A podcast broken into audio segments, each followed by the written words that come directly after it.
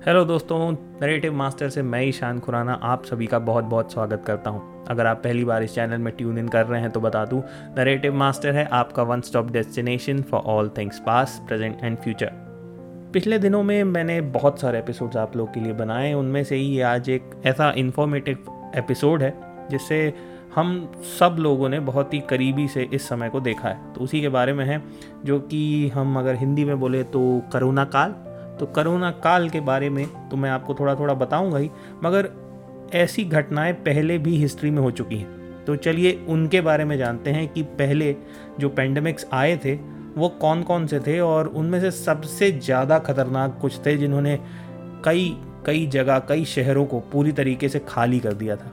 क्योंकि उस समय शायद इतनी एडवांसमेंट मेडिकल साइंस में नहीं थी कि उन एक्चुअली पेंडेमिक्स को रोका जा सके तो बहुत ज़्यादा तबाही मची थी। तो चलिए, जैसे कि जैसे कई देशों में करोना थोड़ा बहुत ख़त्म हो रहा है रिस्ट्रिक्शंस ख़त्म हो रहे हैं, और कई देशों में काफ़ी बुरे असर भी हो रहे हैं, फिर से करोना वापस आता दिखाई दे रहा है। ये एपिसोड आपको इसलिए भी बता रहे हैं क्योंकि बहुत सारी चीज़ें उन पिछले पेंडेमिक से दुनिया ने सीखी हैं। क्या क्या उन सीखों से हमने आज के लिए तैयारी की, उसके बारे में भी आपको कुछ इस एपिसोड से पता चलेगा। तो चलिए, अब सुनते हैं।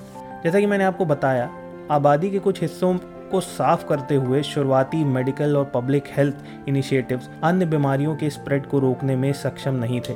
जैसे जैसे मानव सभ्यताएँ फली फूली वैसे ही इन्फेक्शियस डिसीज भी आते जाते रहे। एक दूसरे के क्लोज प्रॉक्सिमिटी में रहने वाले लोगों की बड़ी संख्या और जानवरों के लिए अक्सर पुअर सैनिटेशन और न्यूट्रिशन के साथ डिसीजेस के लिए फर्टाइल ब्रीडिंग ग्राउंड्स प्रदान किया। ऐसे ही चीज़ों से एक्चुअली में बहुत सारे पेंडेमिक्स पनपे और नए फॉरेन ट्रेड मार्गों ने कई सारे संक्रमित जो डिसीजेस थे या फिर जिस तरीके से पैंडमिक्स थे, उनको बहुत दूर तक इसे फैलाया और नए फॉरेन ट्रेड मार्गों के खुलने से संक्रमण दूर और व्यापक रूप से फैलते रहे और इससे ही पहली ग्लोबल पैंडमिक्स का निर्माण हुआ। यहाँ पर मैं आपको आज बताऊँगा कि कैसे दुनिया के सबसे खराब पाँच पैंडमिक्स का अंत हुआ और आज के ग्लोबल पैंडमिक कोरोना से पहले के लोगों के क्या एक्सपीरियंस थे और उन्होंने क्या सीखा, जैसे कि मैंने आपको बताया भी। तो चलिए शुरू करते हैं। सबसे पहला था प्लेग प्लेग ऑफ़ जस्टिनियन। इतिहास में दर्ज सबसे खतरनाक और घातक महामारी में से एक बैक्टीरियम यर्सिनाई पेस्टिस के फेटल इन्फेक्शन से जो फैलता था, जिसने दुनिया प्लेग के नाम से जानती है। ये शुरू हुआ था जस्टिनियन, जहाँ से इसके फैलने की शुरुआत हुई 1541 पीई में, जो बेजेंटाइन एम्पायर की राजधानी कॉन्स्टेंटिम्पोल जा पहुँचा था। इजिप्ट से मेडिटेरियन सी से होता हुआ वहाँ पहुँचा था, जो कि हाल में ही मिली हुई एक जीत के बाद अनाज के साथ आया, जो एम्पर जस्टिनियन को ट्रिब्यूट में मिला था।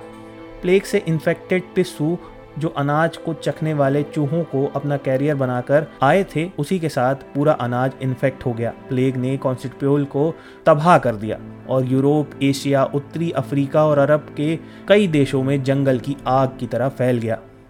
इसमें अनुमानित 30 से 50 मिलियन लोग मारे गए। उस समय के हिसाब से शायद दुनिया की आधी आबादी के बराबर। डिपॉल यूनिवर्सिटी के इतिहास के प्रोफेसर थॉमस मोक्टेलिस कहते हैं, लोगों को बीमार लोगों से बचने की कोशिश के अलावा इससे लड़ने के बारे में कोई वास्तविक समझ नहीं थी। वो ये भी कहते हैं कि बिल्कुल क्लियर तो नहीं बताया जा सकता कि प्लेग कैसे ख़त्म हुआ, पर सिर्फ़ ये कहा जा सकता है कि लोगों में खुद ही इम्यूनिटी हासिल हो गई और पेंडेमिक से वो इम्यून हो गए। तो ये रहा नंबर वन तो चलते हैं आप सेकेंड नंबर पर। वो था ब्लैक डेथ और यहाँ से क्वारंटाइन का इन्वेंशन भी हुआ था। अब आप सोच रहे होंगे कि प्लेग खत्म हो गया, पर ऐसा कुछ सही मायनों में नहीं हुआ था।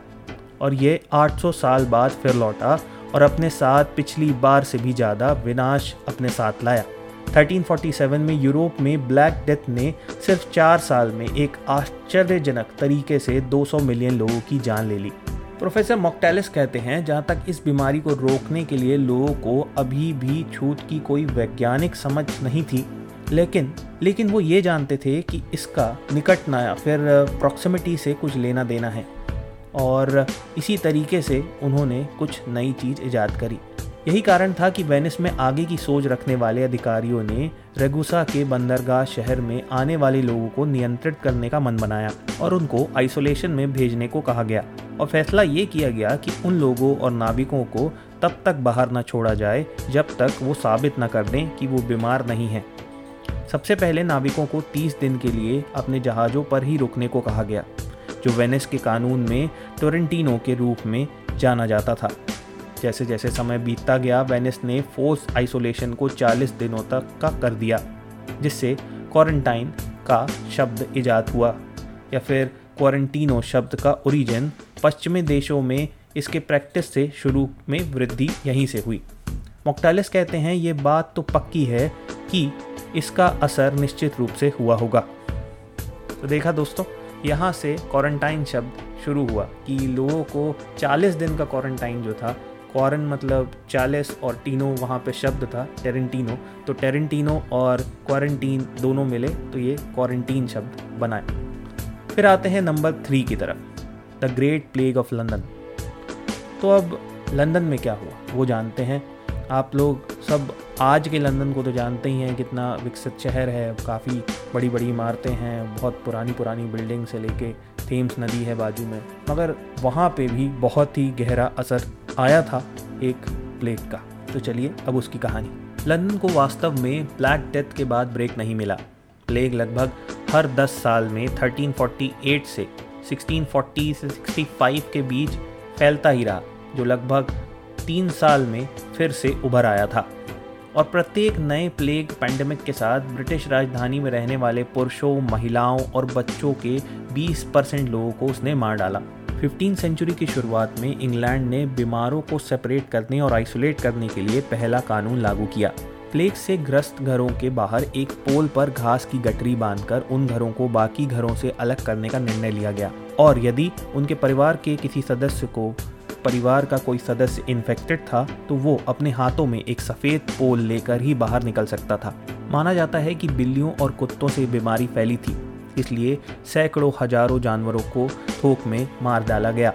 1665 का ग्रेट प्लेग पिछले और सदियों के मुकाबले काफ़ी बुरा और लंबे समय तक चला, जिसकी वजह से सिर्फ़ लंदन में ही सात महीने में एक लाख लोग मारे गए थे।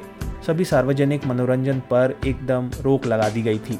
और पीड़ितों को जबरन अपने घरों में बंद कर दिया गया था, ताकि बीमारी को फैलने से रोका जा सके। रेड क्रॉसेस पेंट कर लोगों ने भगवान से माफ़ी के लिए याचिका करके अपने दरवाज़ों पर लिखा, भगवान, हम पर दया करें। इससे भयानक क्या होगा जब आप अपने घरों में बीमारों को छुपाते रहें और मास ग्रेव में मरने वालों को दफन करें? ये एक ही तरीका था या एक ही तरीका था बीमारी को अंत करने का और आखिरी ग्रेट प्लेग के आउटब्रेक पर ब्रेक लगाने का। तो देखा, यहाँ पे भी बहुत सारे जैसे आज भी हम कई बार, कई देशों में ये देख रहे हैं कि सिनेमास पे रोक लगी हुई है या फिर रिस्ट्रिक्शंस हैं। उस समय भी कुछ ऐसा ही हुआ था। काफ़ी सारे इंटरटेनमेंट के सोर्सेस को बंद कर दिया गया था लोगों को घरों में ही रहने को कहा गया था। तो ऐसी चीज़ें पहले भी हुई हैं। अब आते हैं एक ऐसे डिसीज़ के बारे में जो अब होता है, थोड़ा सा कम होता है, कई जगह पे नहीं होता है, बिल्कुल ख़त्म हो चुका है, जिसको बोला भी जाता है स्मॉल पॉक्स के बारे में। तो ये बहुत बड़ी बीमारी थी एक ज़माने में और यहाँ से कुछ नया इन्वेंट हुआ, उसके बारे में अब आपको मैं बताता हूँ। स्मॉल पॉक्स सदियों के लिए यूरोप, एशिया और अरब देशों के लिए एक एंडमिक था और ये महामारी लगातार एक खतरा बनी रही। और दस में से तीन लोगों को इसने मार डाला और जो इसके चपेट से बच जाते थे, उनके शरीरों पर वो गहरे निशान छोड़ जाता था। लेकिन ओल्ड वर्ल्ड की इस बीमारी ने न्यू वर्ल्ड में बहुत बड़ी तबाही मचाई, जिससे नेटिव आबादी पर इसका बहुत गहरा असर हुआ और नई बीमारियों के लिए, क्योंकि वो बिल्कुल एप्ट नहीं थे, जो स्मॉल पॉक्स वायरस जो पहले यूरोपीय खोजकर्ता अपने साथ पंद्रहवीं सदी में वहाँ ले आए थे। मॉडर्न मैक्सिको और अमेरिका के स्वदेशी लोगों को स्मॉल पॉक्स के लिए ज़ीरो नेचुरल इम्यूनिटी थी और वायरस ने उनके लाखों लोगों को ख़त्म कर दिया। मोक्टालिस कहते हैं, वहाँ जो हुआ मानव इतिहास में ऐसा शायद कभी नहीं हुआ होगा, जिसमें किसी आबादी का 90 से 95 परसेंट हिस्सा उसके चपेट में आने के बाद पूरा का पूरा साफ़ हो गया हो। मैक्सिको 11 मिलियन लोगों से घटकर एक मिलियन पर रह गया था। सदियों बाद स्मॉल पॉक्स एक टीके में खत्म होने वाला पहला वायरस पेंडेमिक बना। 1801 में जेनर ने लिखा स्मॉल पॉक्स का विनाश मानव प्रजातियों के सबसे भयानक संकट का विनाश है और इसमें इस प्रैक्टिस से या फिर वैक्सीनेशन से इसका अंतिम रूप हमें और इसे ख़त्म करने में हमें बहुत मदद मिलेगी। और ऐसा बहुत सही तरीके से उन्होंने कहा भी था और ऐसा हुआ भी और आज स्मॉल पॉक्स दुनिया से ख़त्म हो चुका है और वर्ल्ड हेल्थ ऑर्गेनाइजेशन भी इसे मान चुकी है। अब आते हैं आखिरी।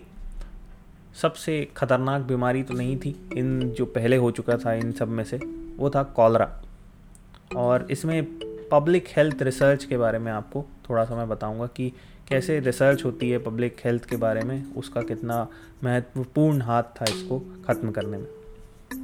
तो नाइनटीन शताब्दी के मध्य में, हेजा ने या फिर कॉलरा ने इंग्लैंड को करीब करीब ख़त्म कर दिया था। जिसमें हज़ारों लोगों की मौत हुई। उस समय के प्रचलित साइंटिफिक थ्योरी ने कहा कि यह बीमारी गलत हवा से फैलती है, जिसे मिस्मा के नाम से जाना जाता था। लेकिन जॉन स्नो नाम के एक ब्रिटिश डॉक्टर को शक था कि यह रहस्यमयी बीमारी जिसने पहले लक्षणों के दिनों के भीतर अपने पीड़ितों को मार डाला, लंदन के पीने के पानी से फैल रहा है। डॉक्टर स्नो ने वैज्ञानिक शर्लॉक होम्स की तरह काम किया। वो जगह जगह हॉस्पिटल के रिकॉर्ड और मौजरी या फिर मुर्दा घरों के रिकॉर्ड को ट्रैक करने लगे। और ऐसा पता लगाने की कोशिश कर रहे थे कि वहाँ कोई डेडली आउटब्रेक तो नहीं फैला, ऐसी जगहों का एकदम सटीक थानों का रिकॉर्ड उन्होंने रखना शुरू किया। उन्होंने 10 दिन की अवधि में हैजा से होने वाली मौतों का एक जोग्राफिक चार्ट बनाया और 500 घातक इन्फेक्शंस के इन्फेक्शन क्लस्टर को ब्रॉड स्ट्रीट पंप को, एक लोकप्रिय जो शहर का सेंटर था, वहाँ से पीने के पानी के आसपास को उसको जोड़ा। स्नो ने लिखा, जैसे ही मैं हैजा या फिर कॉलरा की इस इन्फेक्शन की स्थिति और एक्सटेंट को आइडेंटिफाई करने लगा, मुझे ब्रॉड स्ट्रीट में सड़क पंप के पानी में कुछ इन्फेक्शन का संदेह हुआ। हटी प्रयास के साथ स्नो स्थानीय अधिकारियों को मनाने में कामयाब हुए कि ब्रॉड स्ट्रीट पर पंप हटाने या फिर उसे अनयूजेबल डिक्लेयर कर दिया जाना चाहिए। और जैसे ही ये हुआ किसी जादू की तरह संक्रमण खत्म हो गया। स्नो के काम से ही बस कुछ दिनों में हैजा का इलाज नहीं हुआ, लेकिन इससे फाइनली वैश्विक शहरी स्वच्छता में सुधार और पीने के पानी को कंटामिनेशन से बचाने के प्रयास में बहुत तेज़ी आई। जबकि हैजा काफ़ी हद तक विकसित देशों में ख़त्म हो गया है, लेकिन यह अभी भी तीसरी दुनिया के देशों में एक लगातार हत्यारा बना हुआ है। एडिक्वेट सीवेज ट्रीटमेंट और क्लीन पीने के पानी के उपयोग की कमी के कारण ये बहुत सी जगहों में आज भी देखा जाता है। तो चलिए ये थे टॉप फाइव डिसीज़ जो पहले हुए करोना के पहले तो उनके बारे में मैंने आपको बताया। और पिछले एपिसोड्स में मैंने एक अफ़गानिस्तान का एपिसोड किया था, अगर आपको याद हो, उसमें काफ़ी अच्छे व्यूज़ मुझे मिले और काफ़ी डिटेल्ड उसकी रिसर्च मैंने करी थी।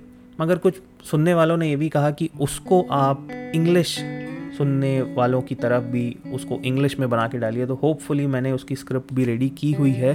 और नेक्स्ट वीक में मैं रिकॉर्ड करके अफ़गानिस्तान के जो मैंने तीन एपिसोड बनाए थे उनको मैं इंग्लिश में पहली बार जो होगा ये इंग्लिश में पब्लिश करूँगा अपने इस पॉडकास्ट में। उम्मीद करता हूँ जो आप लोग के सुनने वाले दोस्त हैं, जो हिंदी इतना ज़्यादा नहीं समझते या उनको कई वर्ड्स कठिन लगते हैं, उनके लिए वो एपिसोड्स होंगे। तो उम्मीद करता हूँ वो एपिसोड्स आप अपने फ्रेंड्स को, अपनी फैमिली में, जो अफ़गानिस्तान में जो करंट सिचुएशन है, उसको जानने में उन एपिसोड से मदद मिलेगी कि कितनी क्रिटिकल चीज़ों से गुजरा है अफ़गानिस्तान पिछले, मेरे ख्याल से सत्तर अस्सी सालों में कितने चेंजेस आए हैं, उन सारी चीज़ों को मैंने उन एपिसोड में बताया था।